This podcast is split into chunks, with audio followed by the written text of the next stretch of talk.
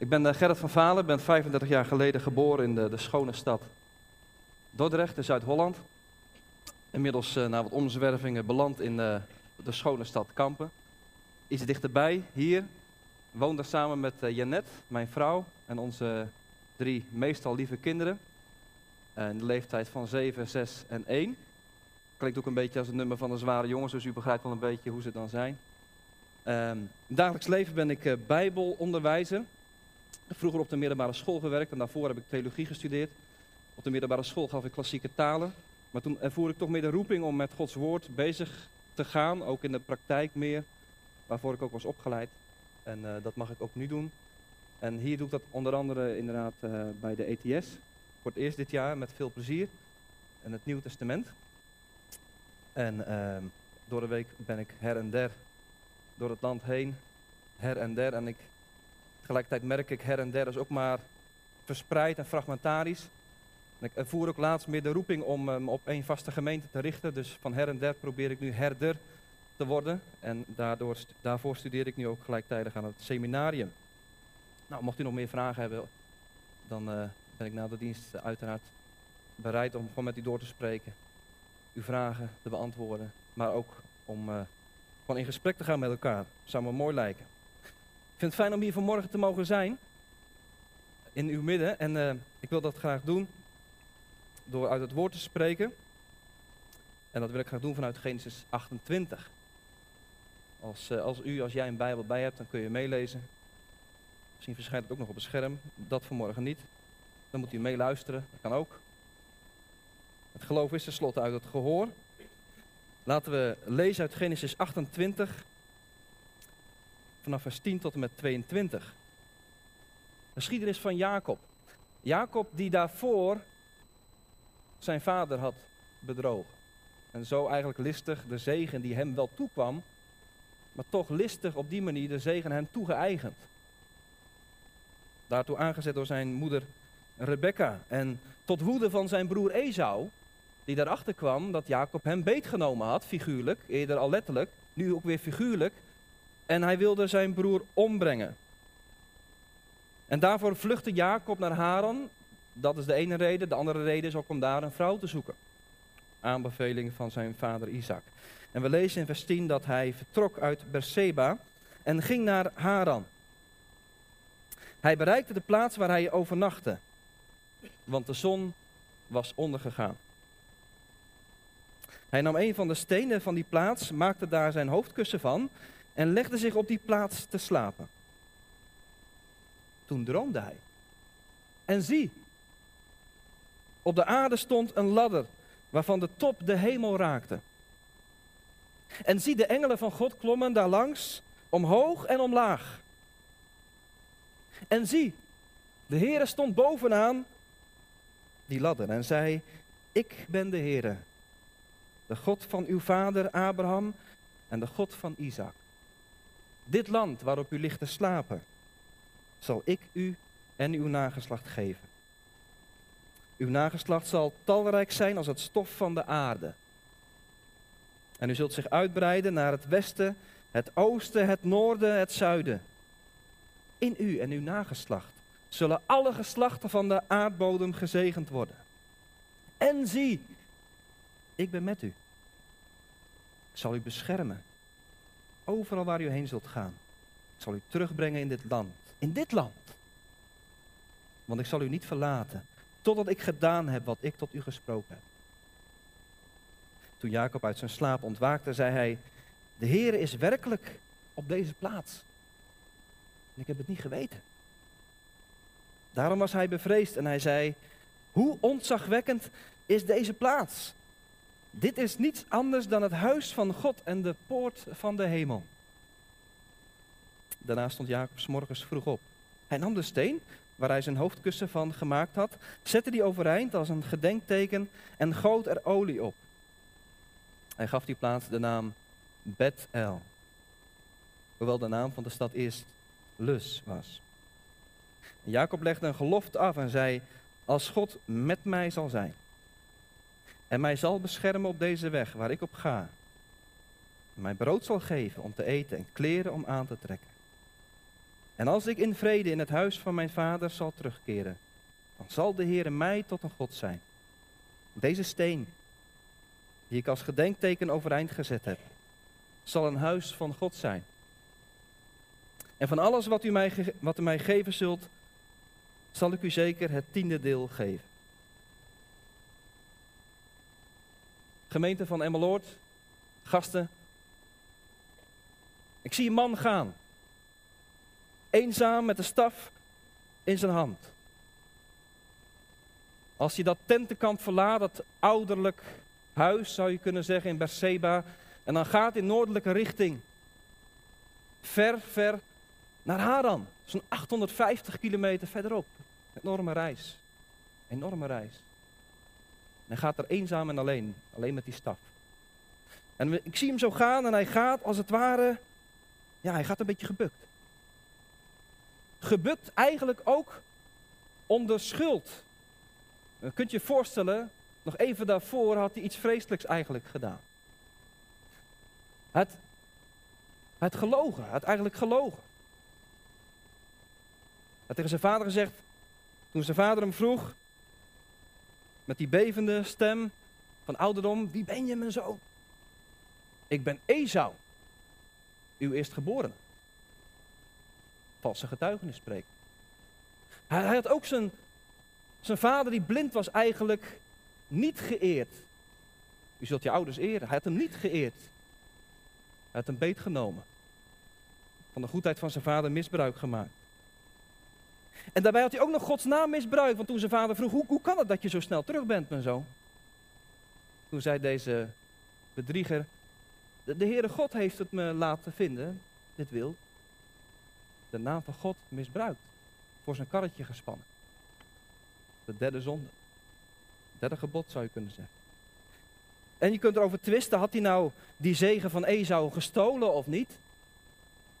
Want Esau had tenslotte toch dat eerstgeboorterecht verkocht en daar hoorde die zegen als het ware als een supplement bij. Maar in elk geval was het niet netjes. Misschien ook wel gezondigd tegen dat gebod om niet te stelen. Hoe het ook zij, deze man gaat gebukt onder schuld. En je zou het niet zeggen, maar het is een gezegende man, want kort daarvoor had hij die zegen van zijn vader ontvangen. De man is Jacob. En in zijn naam zit dat Hebreeuwse woord voor hiel. Vandaar dat we ook wel vertalen met hielenlichter. En dat klopt ook. Hij had zijn broer de hiel gelicht door hem beter te pakken bij de hiel bij de geboorte. Maar nu moet hij eigenlijk zijn eigen hielen lichten als hij vlucht. Het is eigenlijk een vlucht. Van thuis vandaan. Hij moet vluchten. En het is eigenlijk heel wrang als je beseft dat hij moet vluchten van het land dat hem in de zegen beloofd was. In de zegen van vader Isaac was hem dat vruchtbare land beloofd, dat doordrenkt zal zijn van de dauw van de hemel, waarop de regens zullen neerdalen, waarop overvloedige oogsten van koren en wijn op zullen toenemen. Van dat land moet hij vluchten. Een gezegend mens? Zal niet zo voelen, denk ik. De bedrieger moet het land verlaten. De drager van de belofte verlaat het land dat hem is beloofd. En, nog wranger eigenlijk, wie blijft erachter? Zijn ouders. Maar wie nog meer? Zijn broer Esau. Dat is wrang. Hij moet het land verlaten. Nou is de Bijbel meestal niet zo heel open over wat er in het hart van mensen leeft als het gaat om de psychologie, maar toch even die vraag. Wat zou er nou in de ziel zijn van Jacob? Ik denk eenzaamheid. Eenzaamheid als hij zijn thuis moet verlaten. Want het was een man die hield van thuis, hè? Hij woonde graag in die tent. Was een huiselijk man. En dan moet hij juist dat huis verlaten, de onherbergzame wildernis. Eenzaamheid. Hij heeft ook zijn familie moeten verlaten. In het bijzonder zijn moeder Rebecca, waar hij zo aan gehecht was. Zal veel pijn hebben gekost. En hij moet dat land verlaten in de eenzaamheid. Ik denk ook dat er in zijn hart, in zijn ziel, dat er, dat er angst was. Angst voor ja, de gevaren onderweg, wilde dieren, rovers. Angst misschien voor zijn broer Esau, die hem misschien achterna zou komen. Hoe vaak heeft Jacob toch niet achterom gekeken of hij ergens nog een stofwolk zag aankomen? Eenzaamheid, angst, ik denk ook onzekerheid. Onzekerheid voor die onzekere toekomst die voor hem open lag. Hoe zouden de mensen in Haran hem ontvangen? Hoe, hoe zouden ze hem verwelkomen? Onzekerheid misschien over of God de zegen die Isaac hem had gegeven ook werkelijk zou bevestigen. Of dat hij hem als de bedrieger de zegen zou ontnemen. Onzekerheid of hij zijn vader en moeder ooit nog zou terugzien. Eenzaamheid, angst en onzekerheid. En zo gaat deze ontheemde vluchteling, deze gezegende persoon die zich niet gezegend voelt, op die weg. Zijn er vanmorgen hier ook, van die vluchtelingen? Van die mensen die op weg zijn. En die zich eigenlijk voor hun gevoel wegbewegen van de zegen.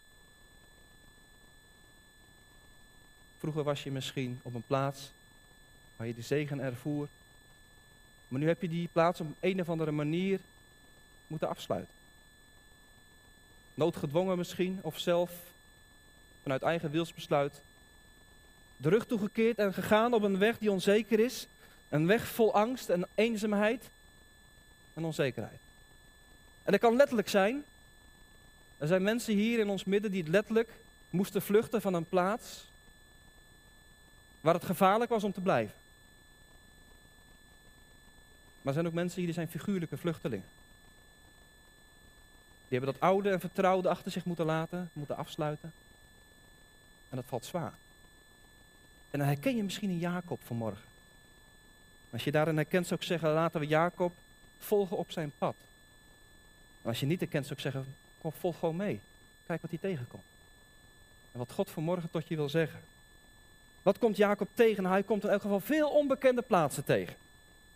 Plaatsen waar hij nog nooit is geweest. En veel onherbergzame oorden. En op een van die oorden, op zomaar een plek, legt Jacob zich te rusten. Hij, hij ziet die plek, hij monstert de plek en denkt, ja, nou ja. Het is niet veel, maar het is wat. En dan, dan hier ga, ik maar, hier ga ik maar liggen. En dan vindt hij daar zo'n platte steen. Hij denkt, nou ja, dat, dat moet hem maar als hoofdkussen dienen. En, en hij zet hem, legt hem neer op de plek waar hij gaat slapen. Jacob gaat slapen in de eenzaamheid en hij slaapt en hij droomt. En wat droomt hij? Laten we kijken wat hij ziet in zijn droom. Hij ziet in zijn droom een ladder op de aarde staan, zegt vers 12. Een ladder staat op de aarde, waarvan de top de hemel raakte. Nou, als je even met me terugdenkt in Genesis en we denken aan een object wat staat op de aarde en wat omhoog gaat richting de hemel, wat denken we dan aan? Niet te moeilijk denken. De toren van Babel. Begon vanaf de aarde met de bedoeling om te rijken in de hemel. Er zijn twee belangrijke verschillen. Met deze ladder, deze trap. Want de toren van Babel reikte never nooit niet in de hemel. Dat is niet gelukt. Het was een project van hoogmoed. God heeft het verstoord. En de toren van Babel begon vanaf de aarde om naar de hemel te komen. Maar deze ladder en deze trap kwam vanuit de hemel en is zo neergezet op de aarde. En uiteraard, het tweede verschil, reikte dan ook die top in de hemel, daar kwam die vandaan. Ziet het verschil? Deze trap komt van God vandaan. God opent de hemel en zet daar zo zijn trap neer. Deze trap is eigenlijk een teken, een symbool van het herstel wat God geeft van die verbinding. God legt hier een verbinding met de aarde. Dat is hoe God is. Bijzonder om te ontdekken, nietwaar? Voor Jacob, nu de verbinding met thuis verbroken is, opent God de verbinding met de hemel. Vluchteling, hoor je het? Nu de verbinding met thuis verbroken is, opent God de verbinding met de hemel. Hij kan het. En hij doet het. Hij zorgt voor een open hemel. Voor Jacob, maar ook voor ons.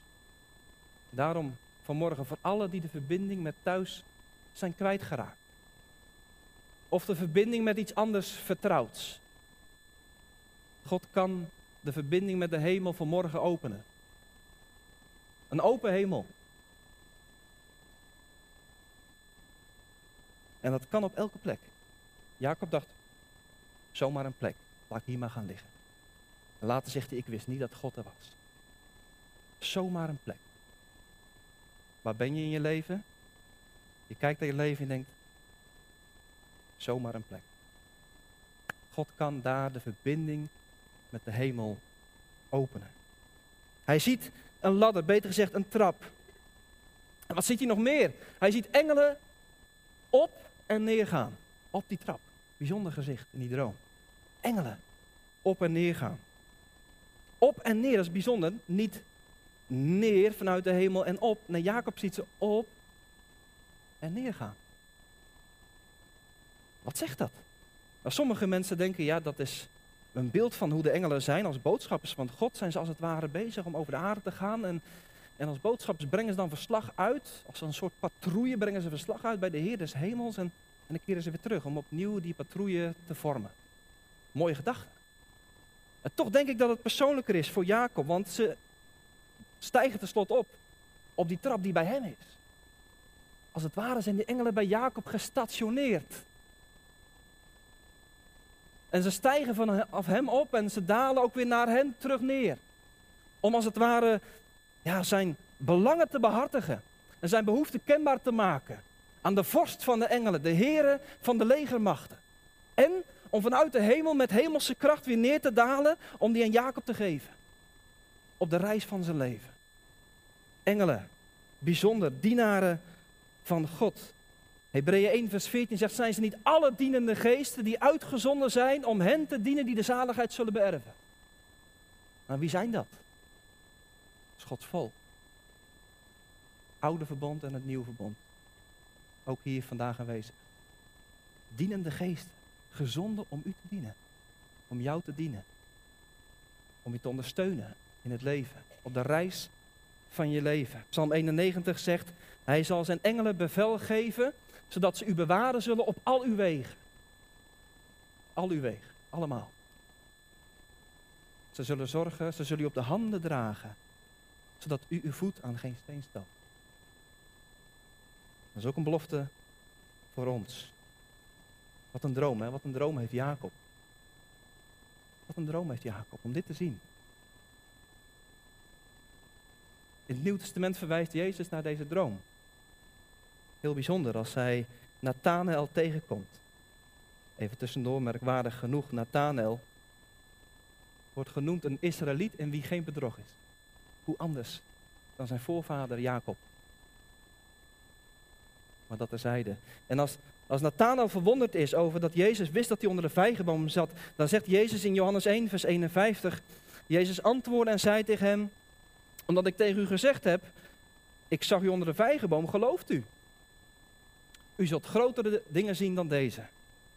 En hij zei tegen hem, voorwaar, voorwaar, ik zeg u allen, van nu af zult u de hemel geopend zien en de engelen van God opklimmen en neerdalen op de zoon des mensen. Wat zegt dat?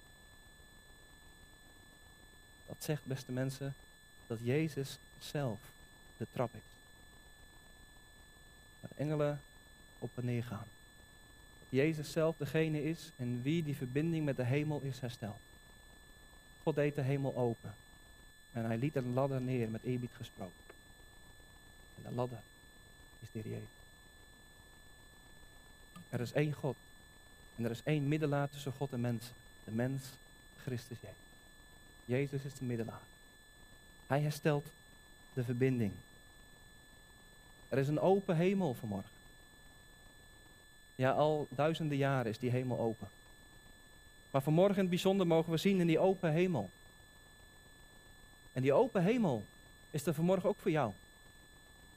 Die open hemel is er vanmorgen ook voor u. Als je zegt misschien voor mij geen open hemel. Als je wist waar ik nu ben. Als je mijn verleden zou kennen. Dan is er voor mij de hemel gesloten. En zo ervaar ik het misschien ook. Zo ervaar jij het misschien ook. Als je bidt, dan lijkt de hemel van koper. Niks open hemel, ga weg. Nee, vanmorgen zegt het evangelie dat er een open hemel is. Voor iedereen. Wat je ook op je kerfstok hebt. Voor iedereen is er vanmorgen een open hemel. Mag God het vanmorgen openbaren aan ons met de ogen van het geloof. Dat we het mogen zien, dat er een open hemel is. Jacob, hij zag dus die trap. Hij zag engelen. En dat is al geweldig. Maar om het compleet te maken, nog veel bijzonderder staat er vervolgens. In vers 13. En zie, de Heere stond bovenaan die ladder. Jacob zag de Heere. De trap is mooi. Engelen zijn fantastisch. Maar zonder de Heer is niet compleet. Jacob zag de Heer. En dan staat er in mijn vertaling bovenaan die ladder. En ladder staat schuin gedrukt, cursief. Niet om te zeggen dat is een belangrijk woord. Maar het geeft dan aan dat het niet zo letterlijk in de grondtekst staat op die manier. Er staat eigenlijk de Heer stond bovenaan. Dan kan het twee dingen betekenen. Het Hebreeuwse voorzetsel al kan betekenen inderdaad boven. En dan is het logisch om te denken bovenaan de ladder, de trap. En dan zou je de Heer als het ware zien staan in de hemel. Als een majesteit die boven alles staat. En die over alles regeert. Ook over dat leven van die Jacob. Dat is bemoedigend genoeg, toch? Dat hij over ons leven regeert. Dat kan. Dat kan ook betekenen dat woordje naast of aan het hoofdeinde van. En dan ligt Jacob daar en dan staat de Heer bij zijn hoofdeinde. Dat is bijzonder. Nabijheid. Het eerste was soevereiniteit en verhevenheid. En dit is nabijheid. Moeten we een keuze maken? De Heer is allebei. Hij is verheven. De verhevene. El Elyon en hij is de nabije. Ik heb toch een kleine voorkeur voor het laatste, want Jacob zegt later: Dit is een huis van God. God is hier. En de Heer zegt: Ik ben met u. Heel nabij. Heel. God zelf is op deze plaats. En Jacob hoort ook een aantal dingen in de droom en die wil ik eigenlijk maar laten liggen vanwege de tijd. Niet omdat ze niet bijzonder zijn. Ik wil er heel kort wat over zeggen. Als je die woorden van God leest in vers 13 tot 15, dan hoor je daar iets niet in. Dat is opvallend. Je hoort vooral iets niet. En wat dat is? Geen verwijt. Geen aanklacht. En geen beschuldiging. Wat? Ziet God dat door de vingers, wat Jacob heeft gedaan? Dat hij zijn vader heeft bedrogen en zijn broer heeft beetgenomen. En de naam van de Heer heeft misbruikt. Ziet God het door de vingers? Is God een God die er maar niet zo nauw mee neemt? Nee, dat is het niet. God gaat er niet aan voorbij.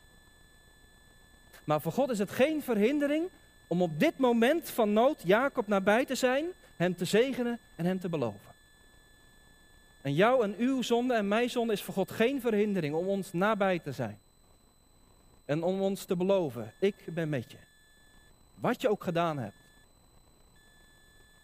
En ik open de hemel voor je. Dat is geen verhindering. We hebben het juist nodig dat die hemel open is. Omdat we zelf door onze zwakheid en zondigheid nooit kunnen opklimmen tot God.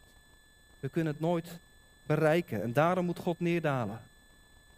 En daarom moet God een plaats maken bij ons. Geen verwijt. Het zijn ook woorden van grenzeloosheid. Ik ben met je waarheen je ook gaat. En in die tijd dacht men nog wel eens dat, dat goden lokaal waren. En dat ze dan ja, heersters waren over een bepaald gebied. En als je dan maar ver genoeg ging en je ging de grens over, dan ja, kwam je bij het gebied van de andere godheid. Mogelijk heeft Jacob zoiets gedacht. Misschien beïnvloed door de religie van die tijd. Dat hij dacht, ja, ik ga nu uit Canaan, daar is God de Heer. Maar wat zal ik in Haran aantreffen? Wie is daar God? Nee, zegt de Heer. Ik ben met je Jacob. Overal waarheen je zult gaan. Ik zal je overal beschermen. Ik ga overal met je. En ik zal je terugbrengen in dit land. Ik zal je niet verlaten totdat ik gedaan heb wat ik gesproken heb. Onvoorwaardelijk, persoonlijk en grenzeloos. En zo zien we dat Jacob hier op deze plaats thuis komt bij God. Wat een droom had Jacob, nietwaar? Wat een droom. Een droom waarin de Heer voor hem als het ware een nieuwe wereld opent. Een nieuwe wereld. Nu Jacob dat vertrouwde van thuis heeft moeten achterlaten, opent God voor hem een nieuw thuis. En weet je wat zo bijzonder is aan dat nieuwe thuis? Het is Gods eigen thuis. Het is het huis God. Beet El. Kort daarvoor had Jacob dus zijn huis moeten verlaten. Het moeten afsluiten. Het is nog veel dieper dan dat. Dat God een huis opent. Weet je wat het diepste is? Dat de Heer zegt, ik ben jouw woning, Jacob. Ik ben jouw woning. En Jacob leert hier de Heer kennen als zijn woning. Hij leert hier verstaan wat Mozes later zo diep zou verwoorden in Deuteronomium 33, vers 27. De eeuwige God is voor u een woning. En onder u zijn eeuwige armen. Dat leert Jacob hier. Hij dacht misschien te vallen en te vallen. In de eenzaamheid, in de angst, in de schuld. Maar dan zijn er die armen die hem opvangen. Waar hij niet doorheen kan vallen. Onder u zijn eeuwige armen. En zo vindt deze ontheemde vluchteling, deze vreemdeling een eigen land, een plaats bij God zelf. En zo komt hij onderweg thuis bij God. Bijzonder om te zien dat hoe, hoe God komt wonen bij mensen, hoe hij een plaats inricht, hoe hij een plek die wij zomaar een plek zouden noemen, heiligt, voor zichzelf in bezit neemt en die maakt tot een plek van nabijheid voor mensen. God komt wonen bij mensen, opdat mensen kunnen wonen bij God. En samen in het heiligdom één kunnen zijn. Ook vanmorgen hier in Emmeloord. Maar ook thuis. Als u meekijkt vanmorgen. Of later. Ook thuis kan God zijn. Ook als je gaat op zakenreis naar het buitenland. Ook als je DTS gaat doen ergens ver weg. Ook als je, noem het maar, naar het ziekenhuis moet gaan. God is niet aan tijd of plaats gebonden. Zomaar een plek. Kan een plek worden van zijn aanwezigheid. Want God wil wonen bij mensen. En vanmorgen wil ik tot een ieder hier zeggen, en niemand uitgezonderd, uitgezonderd. Je bent welkom bij God. Je bent welkom bij de Heere der Heren, de vorst van de engelen, die zo persoonlijk nabij wil zijn.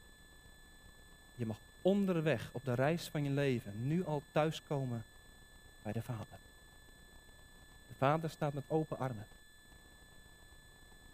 En de Heer Jezus nodigt ons uit als zoon van de Vader. Kom, kom thuis. En misschien heb je nog nooit die stap genomen. Hik je er altijd tegenaan? Is er iets wat je vasthoudt? Wat je weerhoudt om te gaan? Je eigen onwaardigheid? Of misschien de zonde die nog trekt? Of misschien iets anders? Schaamte voor familie of vrienden? En dan mag ik je vanmorgen voor het eerst uitnodigen om thuis te komen bij de Vader. Als het voor Jacob kan, kan het voor mij ook. En dan kan het voor jou ook. Maar, dus, dus welkom thuis. Maar er zijn hier zoveel mensen die al thuis zijn gekomen bij God. En het hoeft niet één keer, het mag vaker. We mogen vaker thuiskomen bij God. Ook vanmorgen. Vanmorgen als we straks van die tekenen gaan proeven van wijn en brood. Dan proeven we daarin de goedheid van God. Dan proeven we, zoals Spurgeon zei, in dat brood genade. Dan proeven we dat we het niet verdiend hebben. Die aanwezigheid van God. Maar dan proeven we daarin ook de liefde. De oneindige liefde van God. Welkom thuis bij God. Vluchteling. Er zijn verschillende soorten vluchtelingen. Als je letterlijk een vluchteling bent, dan kan het zijn dat je moest vluchten niet vanwege eigen schuld, maar door noodzaak, door mensen opgejaagd. Vanwege het geloof misschien, vanwege oorlog. Het kan ook zijn dat je een vluchteling bent die wel vlucht vanwege eigen schuld. Maar God maakt geen onderscheid. Hij zegt tegen alle vluchtelingen vanmorgen hier, welkom thuis. Tegen alle zwerven, zwervers en verbannenen en verdreven. Tegen alle vreemdelingen en vluchtelingen zegt God welkom thuis. Tegen mensen met eenzaamheid, angst en onzekerheid. Tegen mensen die, die vrezen voor die onzekere toekomst. Zegt God welkom thuis. En op die reis van het leven mogen we bij God thuiskomen. Kom als je moe bent van je vlucht. Hier is het veilig. Hier is rust.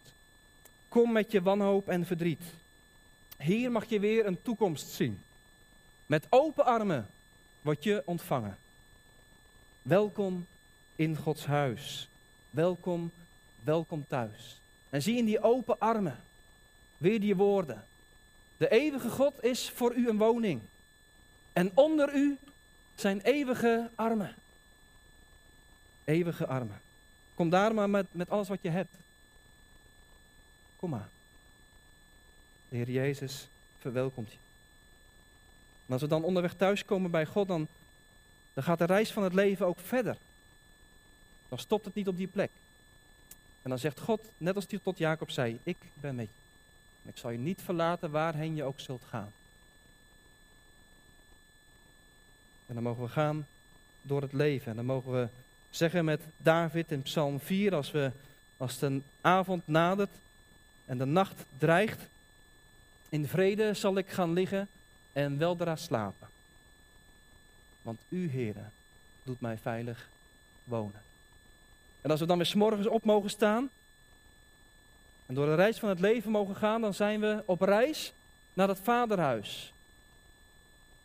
Naar het heiligdom waar we samen mogen zijn met God zonder dat er iets tussen komt. Volmaakte eenheid met God. Beste mensen, dat is de hoop. Dat is het wenkende perspectief. Ziet u daarna uit? Ziet u daarna uit? Die hoop moet al ons leed verzachten. Kom reisgenoten, het hoofd omhoog. Voor hen die het hel des Heren wachten, zijn bergen vlak en zeeën droog. O zaligheid niet af te meten. O vreugd die alle smart verband. Daar is de vreemdelingschap vergeten. En wij? We zijn het vaderland. Halleluja. Amen. Laten we een moment stil zijn om uit te spreken in ons hart tot de Heer wat er in ons hart leeft, naar aanleiding van deze woorden. Laten we stil zijn.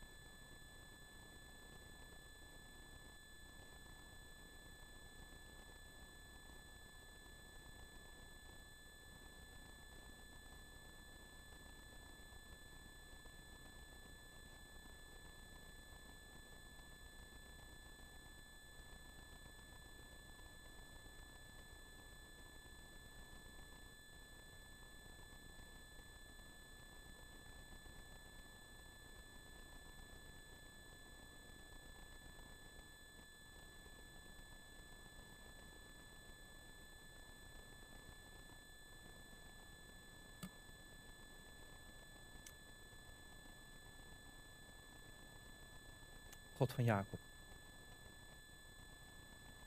Eeuwige Heer, vorst van de legermachten. U bent de prijzen, Heer, voor uw genade, voor uw opzoekende liefde van vluchtelingen, van vreemdelingen. Dank u, Heer Jezus, dat de hemel geopend is door uw werk.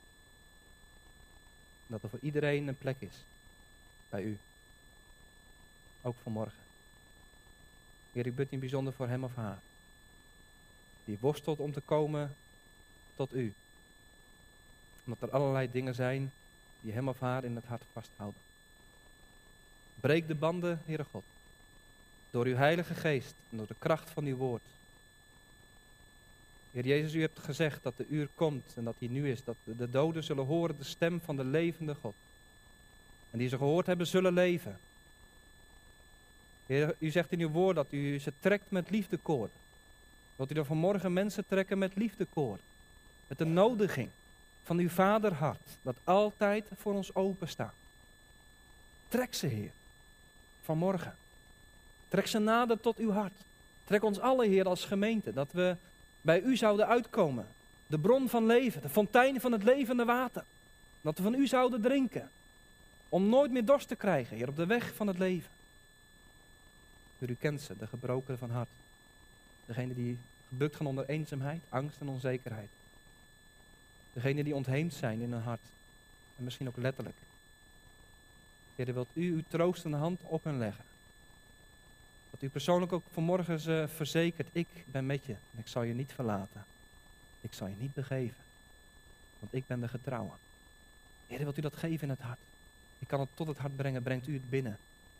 Dat vanmorgen die verzekering mag binnengaan. En u onderstreept het door brood en wijn. U zegt daarmee, ik ben met je. Alle dagen, tot aan de voleinding van de wereld. Want ik heb het verdiend. Dank u Heer Jezus.